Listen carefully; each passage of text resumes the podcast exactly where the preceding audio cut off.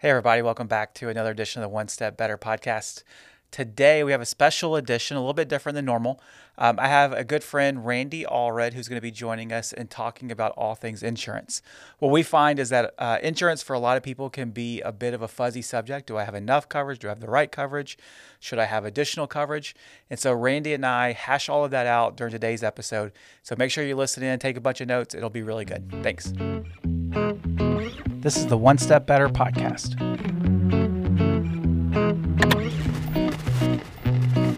Helping small businesses make wins each and every week.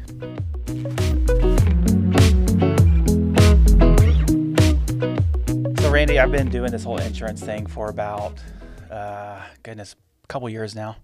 And as I got into it, what I quickly realized is that the more I don't know uh, is, is coming up all the time. I find that a lot of times people are afraid to talk about insurance. They're not uh, super savvy on what they have, what coverages they have, what coverages they don't have, what they even should have. What's been your experience with working with small business owners as it relates to their insurance needs? Yeah, it's a good question. Um, I, you know, I think a lot of small business owners are pulled in so many different directions, right? Um, running the business, keeping it operational, keeping it profitable that insurance is oftentimes one of the things they forget to even think about. Um, and especially as their, their businesses start to grow and evolve, most businesses will start out right with a probably lower limits and they never go back and review those policies. They never go back and look at them. They never, um, things don't change from when a policy was originally started with a, a small business. Five years, 10 years down the road, their limits and exposures are probably a lot greater than when they started. Um, people just don't know what's in the policy, and there's a lot of foreign language in there uh, to a lot of people. And so even if uh, I, I, would say the the rare person that actually reads their insurance policy. Um, probably has no idea what's even in their policy. Yeah. because they, and if they do they, they can't understand it. Or they assume everything's covered. Yeah. I have insurance therefore if anything under the sun happens i'm going to be covered. Yeah there's always the case. ton of loopholes. Yeah. Uh, you know sometimes the, i think these insurance carriers look for opportunities to not pay right? And they actually write it into the policy. But I, I would willing to to venture and, and bet that most people have never even looked at their insurance policy outside of a declarations page and the signature like acceptance page. It, with that being true, because I, I would agree wholly with that. If that's true, what's the role of the carrier versus the broker versus the business owner? To actually know what's in their stuff. Because if I'm not, I'm not an insurance expert, and I'm yep. expecting the guy that I'm buying this insurance plan from to be an expert. Sure. If I read the thing, I still don't even know what it says. Yeah, I, it, and unfortunately, it really falls on that business owner, right? Um, to, to know what's in their policy. Um, when they sign that form, they're basically acknowledging, and I mean, if you read the fine print on most signature acceptance forms, that I'm agreeing to and accepting the coverage that's outlined in this proposal. And so ultimately, the burden does fall back on the business owner, right? Um, to know what's in their policy. Uh, so if there's a gap or uh, something there, now hopefully you have. That's why you're hiring the right broker and not just any broker off the street. Um, because hopefully your broker, you're hiring them to be an expert in their industry, to know what they're doing and know what they're, they know your business and they know those gaps and and they're providing the right coverage to, to fill those gaps. The ultimate right end decision maker is the business owner to say, do I have the coverage and does it meet my risk tolerance? Um, and so, just asking really good questions, uh, engage with your broker. I feel like insurance oftentimes is a very transactional relationship, right? Where a business owner will call and say, "Hey, I need a general liability policy or a work comp policy." They ask some basic questions, generate a, a quote, flip it out, signed, and that's the end of Here's it. Here's kind of your canned policy. Correct. We're good, right? Yeah. But really, a good business owner uh, and broker should sit down and, and have a, an in-depth conversation of the operations of the business, what those exposures are. Um, if there's anything that's above and beyond that kind of, you know, cookie cutter policy, that most businesses do have extra needs and need extra coverage, and it's not expensive to buy. Oftentimes, um, they're just unaware. Yeah, we also, we often say, you know, as an accounting firm, a lot of business owners are afraid to admit or acknowledge that they don't exactly understand what a financial statement is or should be doing or what it looks like or what's good or bad about it. I find insurance is similar I agree. because there's a there's a pride, there's an ego that comes in with being a business owner, especially if you're successful. Yeah, I've I built this thing, and so I got to know something, and it's it's it's hard to admit that you know what, insurance is a critical part of something I need. I don't think anybody likes to pay for insurance, but it is Yeah, critical, and, and you got to have it. But I also don't want to admit that I don't necessarily know exactly what's in my policy. yeah. I don't want to admit that, you know what, if, if maybe a tornado came through and took my building out, I think that's covered, but I'm not 100% certain or what the limit of my coverage is. I, I think you're spot on. Yeah. I mean, there is an element of pride that we just have to overcome, right? And be willing to to partner and, and, know that you've hired the best broker that's looking out for your needs. And, and man, I, I can't emphasize enough the fact that you need to ask quality questions, right? And and, and have a good dialogue with your broker um, because they they really should be your advocate, right? Looking out for you and, and finding those extra needs and and get the, getting those coverages placed. And so maybe the business owner doesn't really need to know it if they have a great broker. Yeah. Um, but I would still, We got to have an understanding on Yeah. some level. I, I I would hope so. You would hope so. So if you're sitting down in front of a, a small business owner and you're reviewing coverage, thinking about, you know, these are all the different options that you need, what are some of the questions that you're asking them? What are some of the things that you need to learn to figure out what's the best policy? Yeah, uh, gosh, that's a that's a really good question, and I think there's it could go a lot of different directions based off of you know I think one of the, the an area right now that we're seeing claims happen on, at a, a large pace or scale is employment practices, right? Um, and when you think of that, like think of like discrimination or racism and kind of what's happening in our, our world, right? And the, the sensitivity and exposure to this type of uh, situation in the workplace. Uh, a lot of people have no coverage for that. And it's not necessarily for discrimination or harassment outside of the organization, but it's in, internally. Think of maybe uh, uh, a, a small restaurant owner who has managers working, you know, the afternoon shift, evening shift, and they're not. Maybe the business owner isn't there, uh, uh, kind of managing and being hands-on. Um, what is that that manager saying and doing? How are they interacting? Are they maybe are they are they discriminating against a, a, a certain class of people? Um, and if so, that's a huge exposure that Yeah. you may not even have. And so I think it's just really understanding the operations of the business. A good broker, hopefully, is asking those questions, and a business owner, I think, as they meet and consult with these uh, insurance advisors and brokers, is to really you know, be an open book, share all the ins and outs of the businesses. Um, as a broker, we should know what those coverages look like, right, and what those gaps are by looking at maybe an existing policy. But I think most of the times, like you know, I would even look at like a cyber policy as being really critical in today's world. Um, you know, there's cyber hacks that happen all the time. What type of coverage do we even have in a cyber policy? Um, you know, pe- things we may not ha- have thought through before. Um, if you're collecting data, you know, personal information, and that gets leaked, whose responsibility is that? You know, oftentimes people say, "Well, oh, I have a, a merchant account through Google or Square or whoever, right?" Go And- after Amazon. yeah. Right. Yeah, Good luck. That's not going to happen, right? If you read through the, the fine print on the, those contracts with those companies, it ultimately ends back on you as the business owner. So it's really just understanding the nuances of the business and the operations, and then making sure there's a good dialogue between business owner and broker to make sure those coverages are or those needs are covered. Cyber, cyber is the big one that I, I think is pretty scary for a lot of a lot of people, especially in our world where we're dealing a lot with computers technology. Our clients are doing the same, and that's how they interact with us. Um, and it seems like that landscape in the insurance world has changed dramatically over the past few years, even. Yeah. Um, I- think our cyber policy was just maybe four years ago, f- five years ago, it was five thousand dollars a year, and then uh, at our last renewal, it was like this is going to be twenty thousand dollars a year. It was something insane, and it was you start talking to other people that have like kind businesses, and it was, oh, that's seems like the norm now. Yeah. What's going on in that world?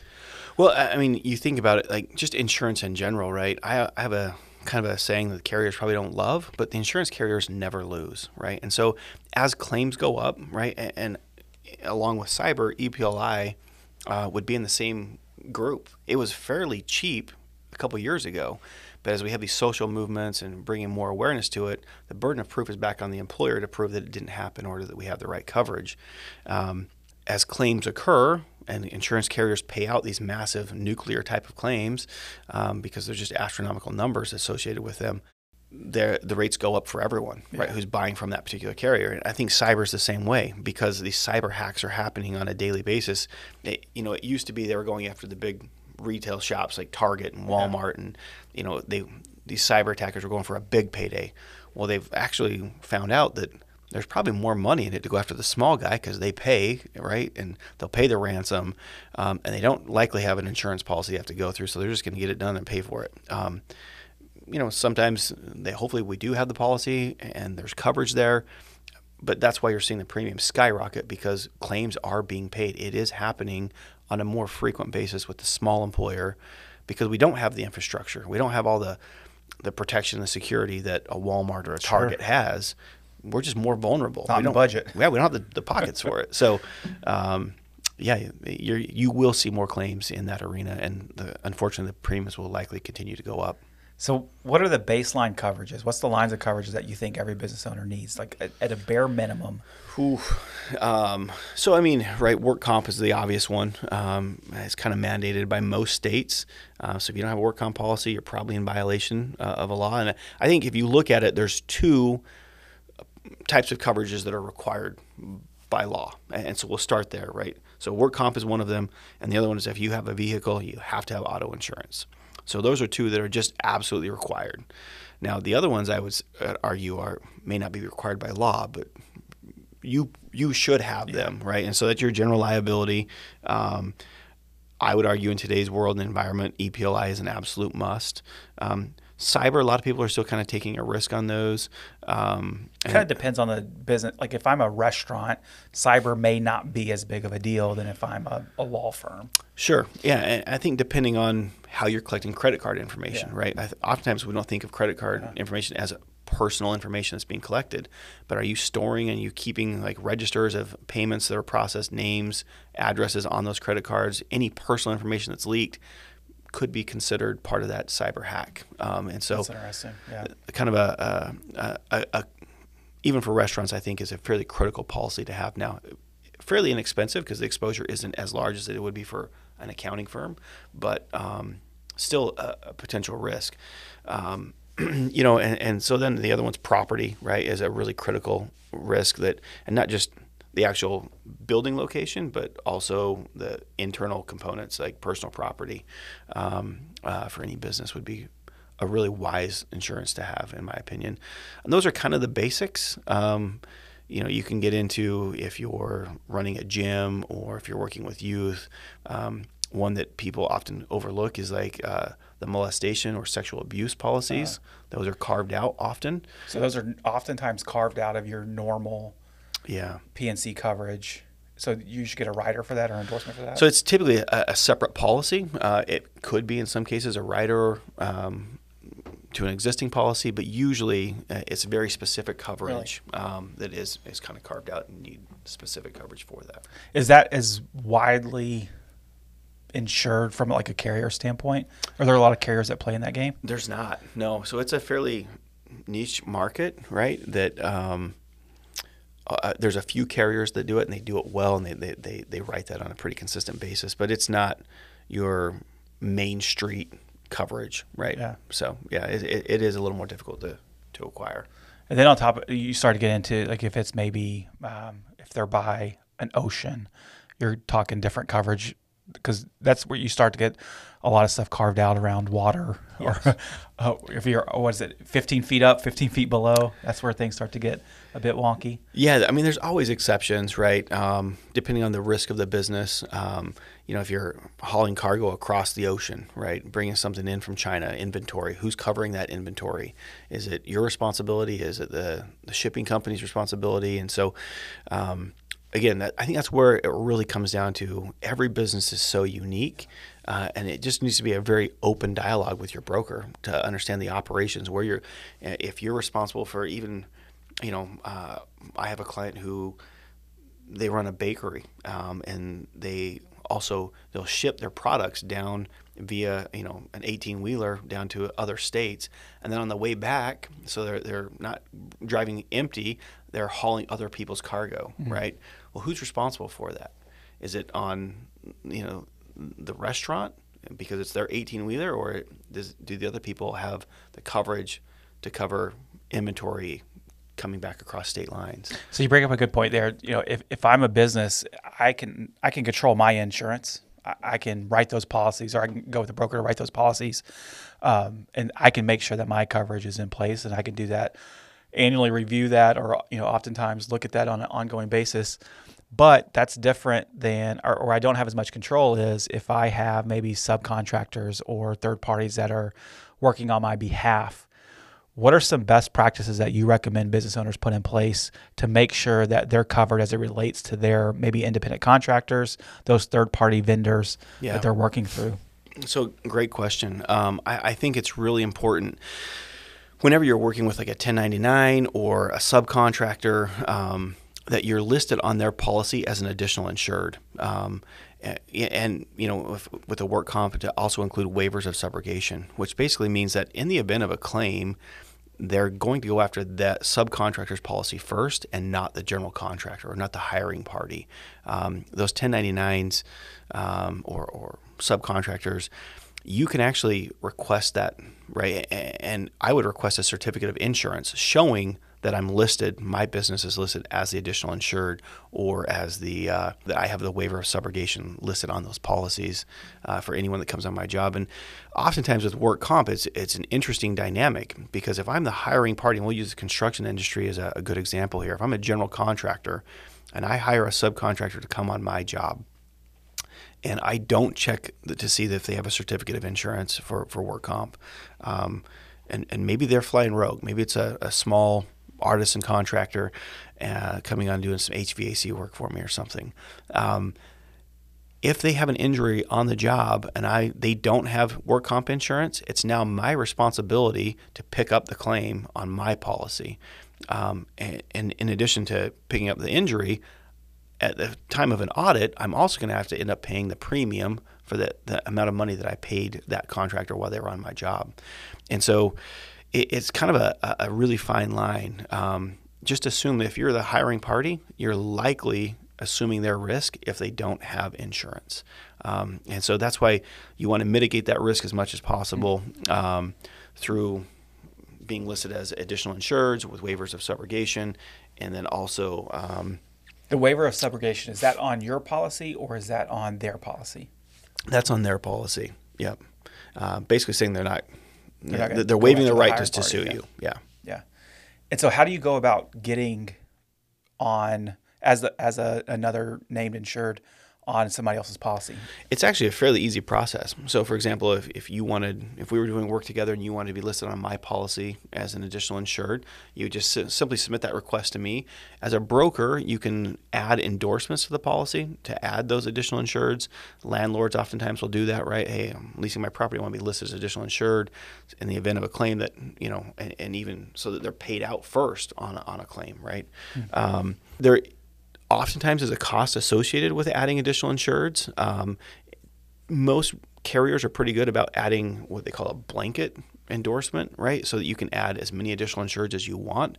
It's a fixed fee oftentimes, and it's a lot more cost effective to do it that way versus than adding them individually one at a time.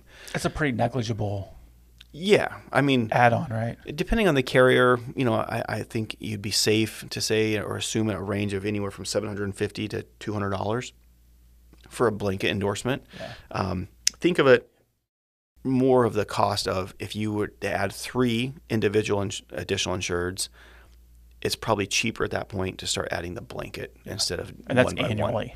It is annually. Yeah. yeah. Yeah. And so if you're like if you're in the construction industry and you're doing a lot of work with GCs, that's probably a standard thing in your world because you're going to be working with a lot of different GCs that possibly want that. So it's a standard practice for us. We add the additional insured almost exclude, like unless we're advised Yeah. not to, right? Um, because m- most subcontractors are going to be asked to list those general contractors or anyone they're doing work for to be an additional insured Yeah. on the policy. So we almost add the blanket every time. Um, there are some who say, I, I don't need it, I don't want it, and we'll save the, you know, 750 bucks. But it, that's probably the exception more than the rule. Yeah. That's interesting. Yeah. So that's that's more on the you know covering uh, business owner company, P&C, that side of things. What's you know what's been your experience in the marketplace, especially now that labor is a lot tighter, trying to find the right people for the right job is more difficult, especially depending upon industry. As it relates to group benefits, is that becoming more and more of table stakes to get any type of talent, or is it still just kind of out there where you see some people that are wanting to do it and others that aren't? You know, it, that's always been a, a really interesting question to me because, you know, you know, we'll use my own business for example. I've had people leave, employees leave because they, they claim they're getting paid a dollar or two more to go work down the street for a different shop, um, and we've lost people because of that. And so we we offer a very generous and, and uh, rich benefits package where at our business, and, and, obviously we're in the industry, so we feel like it's part of what we have to do anyway. Um, but um, we have fairly low deductibles, and as an organization, we pay 95% of all of our employee benefits uh, for our employees, and then we cover a large portion of the the family's benefit. And, and so there isn't a lot of cost to them. And if an employee's looked at that the right way, right, and they understand the true cost of, of those benefits that, that we're giving to them, this employee who left had he actually wanted to come back after he left because he thought he was leaving for more money but then when he looked at the actual true cost of his insurance and how much we were contributing towards his insurance, he was actually taking a, a pay yeah. cut to leave. He didn't realize that at the time, and you know we we parted ways and were friends, yeah. but we didn't actually bring him back in. Um, and, and so where talent is at a premium, what are you doing to attract talent, right? Is it just about the pay? Uh, sometimes for some employees it is. For others, it's knowing that they have a great benefits package. And I think the more an employer can emphasize that and talk about it, we oftentimes call it the hidden paycheck. And if you can show them either annually or quarterly, here's what we contributed on behalf of your benefits, right? So you can have health insurance it goes a long way, right? Just to saying, wow, those things start to matter. Yeah, it adds up really quick. Because if you're not paying it, someone else is. And so, if I would say if business owners are having a hard time attracting talent, look at your benefits package. It's a great way to bring people in. And and oftentimes when we think of employee benefits, the number one right is health insurance that everybody thinks of, and there's a lot of focus on that with the, the Affordable Care Act. Um, and, and, that's a critical one. That's yeah. the one that's probably the, the highest cost is at the forefront. But oftentimes people will offer dental plans, and even by just offering a dental plan, you may not even contribute to it as an employer. But just by offering a group plan at a discounted rate for the employees can be enough. Yeah. Uh, Vision is the same way. Um, there's a, a, new space out there that's pet insurance, very low cost. Um, and you know, uh, you talk. You guys offer pet insurance, right? We do, yeah. Um, and, and, you'd be amazed at how many people buy it. What does pet insurance cover? So think of it like health insurance uh, for your animal, right? Uh, for your pet. It's like so, routine visits at discounted rates. Yeah, like a physical, if you will, and then if they have to go in for a surgery, then it's a discounted rate. Um, and there's variations to sure. the plans, uh, but it, think of it as a, a health insurance type of policy for your animals. That's so funny but I mean, as uh, you know, we look at our society and people, our, our pets are part of our families, and they're they go on vacations with us, and so, and, and you know, if you know, uh, we have a, a, little golden doodle at our house, and uh, if something happened to that, you know, our, our dog, my kids would be devastated. I'd be devastated. My wife would be devastated. But if some she has to go in for surgery, I mean, it's it's as much a surgery for you and I. no kidding. So I mean, who has an extra ten grand laying around, especially if they're working a, a, a minimum wage type of position, but their animals are very important to them, that's a great benefit to know, hey, I, I got this taken care of. I don't have to worry about it. Maybe I pay a $1,000 deductible, but I have the other 9000 covered for, you yeah. know, my dog's broken leg or something.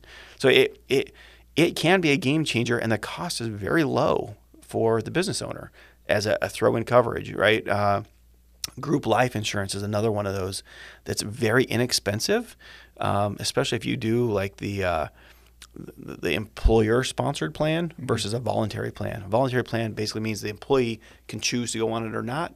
Um, and if employer pays a large portion of it or, or, pays that entire premium, it's a guaranteed issue of maybe twenty thousand or fifty thousand um, in the event of a, a, you know a death. And it's I mean we're talking those are super cheap. Yeah, I mean very very inexpensive. A couple dollars maybe per employee for the monthly premium. Yeah. So philosophically, I got a, got a question for you. Um, it, voluntary life has always been one that I have a hard time with uh, because on some side, uh, like some part of me is, you know, I want to encourage my team members to go get term life on their own, Sure. apart from uh, you know employer sponsored because it's port. You know, you don't have to worry about portability issues. It's typically going to be cheaper. You're typically going to get better terms. Um, how do you how do you balance that? Like, you know what, I can't offer that plan. You're going to pay for it here. You're going to pay for it on the open market. Whereas open, it may be better to do it there versus here. How do you balance? You know, this is a benefit that we're offering, but maybe it's not the best benefit that that you could participate in as the employee. So um, yeah, I mean, I think it depends on the audience, right, and the employee. Uh, I agree. Um, everyone should have some type of life policy. Um, preferably, I mean, I carry a term and I have a whole life policy for myself. I'm in the insurance industry, so I see the value. Um, and uh, I think my business partners have the same setup, right? Um, but not everybody can afford an extra hundred dollars a month. I mean, right now, gasoline's at an all-time high, Yeah. right? That's some of the extras that people may need to cut out of their life that they just can't afford. But what happens in the event of a critical life event, right? Well, for the employer to give them a fifty thousand dollar guaranteed coverage, regardless of what your your health history is, right? Oftentimes, when you and I go to buy a, a term policy or whole life policy, there's medical underwriting that mm-hmm. goes into it. We offer, as an employer, a guaranteed issue, regardless of your health status, fifty thousand dollars life, or a hundred thousand, or two hundred and fifty, right? And obviously, the premiums go up a little bit with each increase, but that is a really awesome benefit, especially in today's world where inflation's at an all-time high and everything's costing more than it ever has. I'll bet you, and I don't know the numbers on this, I'm just guessing, but I'll bet you life insurance and those extra nice to have things are people aren't doing as much. They're probably canceling their policies and saving that 50 bucks, 100 bucks a month. And as an employer, if your your cost goes up by 2 or 3 dollars to give them some type of coverage, ah, maybe they're sleeping a little bit better at night and I think creating some loyalty to your organization. So those are the extra policies that I think people often overlook and they think they're expensive, but man, I mean, it's going to be far less expensive than any of the other benefits you offer, and I think really helps retain employees. So the voluntary life is is always kind of the standard one that a lot of people will go to. I, I feel like go to after medical dental vision. Um, and then you get into the STDs, LTDs, short term disability, long term disabilities. Do you write a lot of that stuff? Are you still seeing that stuff happen a lot? So, I mean, we do. We write it, we offer it. Um, and again, depending on your industry, there could be some strategy to offering it or to not offering it, right? Um, say, for example, if they know they can uh, get on a short term disability plan, right, versus coming back to work, will they take that option? Yeah. Right. And, and so there, I think every situation is unique. Um, we certainly talk through that with our clients.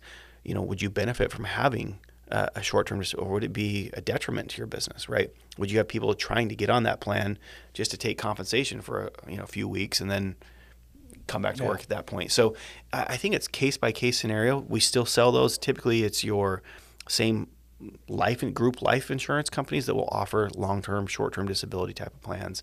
Um, but I'll bet of our, our our kind of book of business, sixty percent offer long term and short term Really? disability. It's fairly inexpensive Yeah. similar to that um, uh, group life, right? I mean, you're thinking of similar premiums, maybe a couple dollars, um, at least in our market. Yeah. Um, and, and that will vary by market, right? Uh, California, New York, Florida, probably higher than what it would be for. It's going to be interesting to see how that stuff goes because you know with there's I think 13 states now that offer a or they have a mandatory paid sick leave that is somewhat mimicking some of these STD policies that are out there. Yeah. I think in New York it's I, I want to say you don't quote me on this, but I think it's like 12 weeks of paid sick leave at two thirds, which is I mean you start to hear the language of these policies like oh that sound or that those mandatory things. It's like that sounds like a short term disability it policy. does, yeah. And uh, it's going to be interesting to see how that changes. Well, both, you know, what PTO looks like for employers now that things become mandatory, and how that's going to affect insurance offerings over time. So, Definitely. I mean, I'm curious. You mentioned, uh, you know, you guys have the pet policy. You guys offer full benefits for your team. Do you guys ever uh, show like total comp packages to your team where it's it's both cash and non-cash compensation to see total benefit? Do you guys do that? We, we try to. Uh, we could probably be better at that. I certainly think that there's a lot of value there because, again, it's the hidden paycheck that no one ever sees, right? I mean, I gave that example earlier of our employee leaving because he thought he was making a dollar or two more.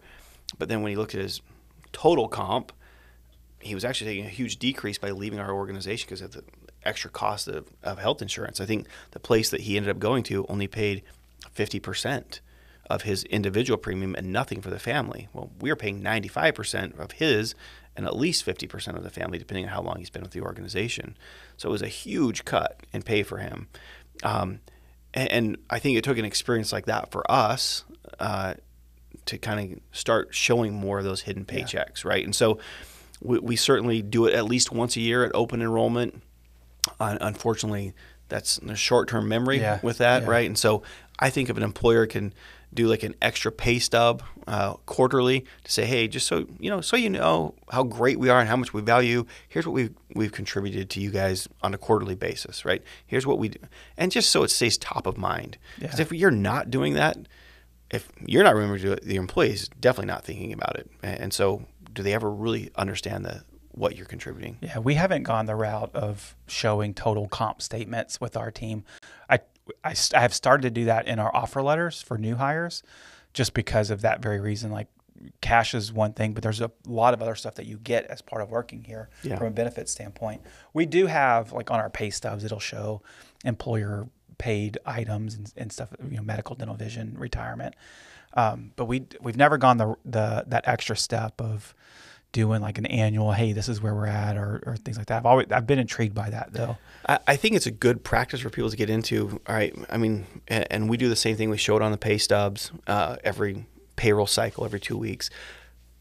But how many of those employees are actually looking at that, right? right? I mean, I would argue if I if I pulled uh, data, and I'm kind of a payroll nerd, so I, I, I get it. But if I looked at how many people actually opened the the system yeah. and, and viewed their pay stubs, I'll bet you it's less than ten percent. They go and they look at their bank account. Oh, I got paid, yeah. and they're never even seeing yeah. the employer paid portion, right? And, and, it's there, so that's why we make it a very purposeful event where we actually hand deliver those envelopes, and you know we'll give them, hey, here is your hidden you know, hidden paycheck. Here's extra stuff that we're contributing on your behalf quarterly or annually, and so it's kind of a, an event, right? And people see it, and I think they they when they, they get that, they, they really understand it. They, well, they appreciate a, it. It's another touch point of positivity that you get to have with your employee. Sure. Of, of even if they value it or they don't value it, it is I'm making an effort to show you, eh, not only show you, but also do things for you that are valuable. Um, and you, even if it's not valuable to you, it's valuable to, to somebody in your life because uh, these are true important things that you need to be thinking about or worried about or concerned about. And so, yeah, agreed. It's, it's interesting. So, Randy, I appreciate you taking some time out of your day to come and talk to us about insurance. Wealth of knowledge. It's enjoyed to get to know you better. Uh, I really appreciate you, like I said, coming out and, and hanging out with us for a little bit. That's my pleasure. Thanks for having me. Thanks for listening to the One Step Better podcast. I'd really appreciate it if you would take some time to rate us five stars on your podcast player of choice and make sure that you subscribe to our YouTube channel so that you never miss out on another episode. Thanks and have a great day.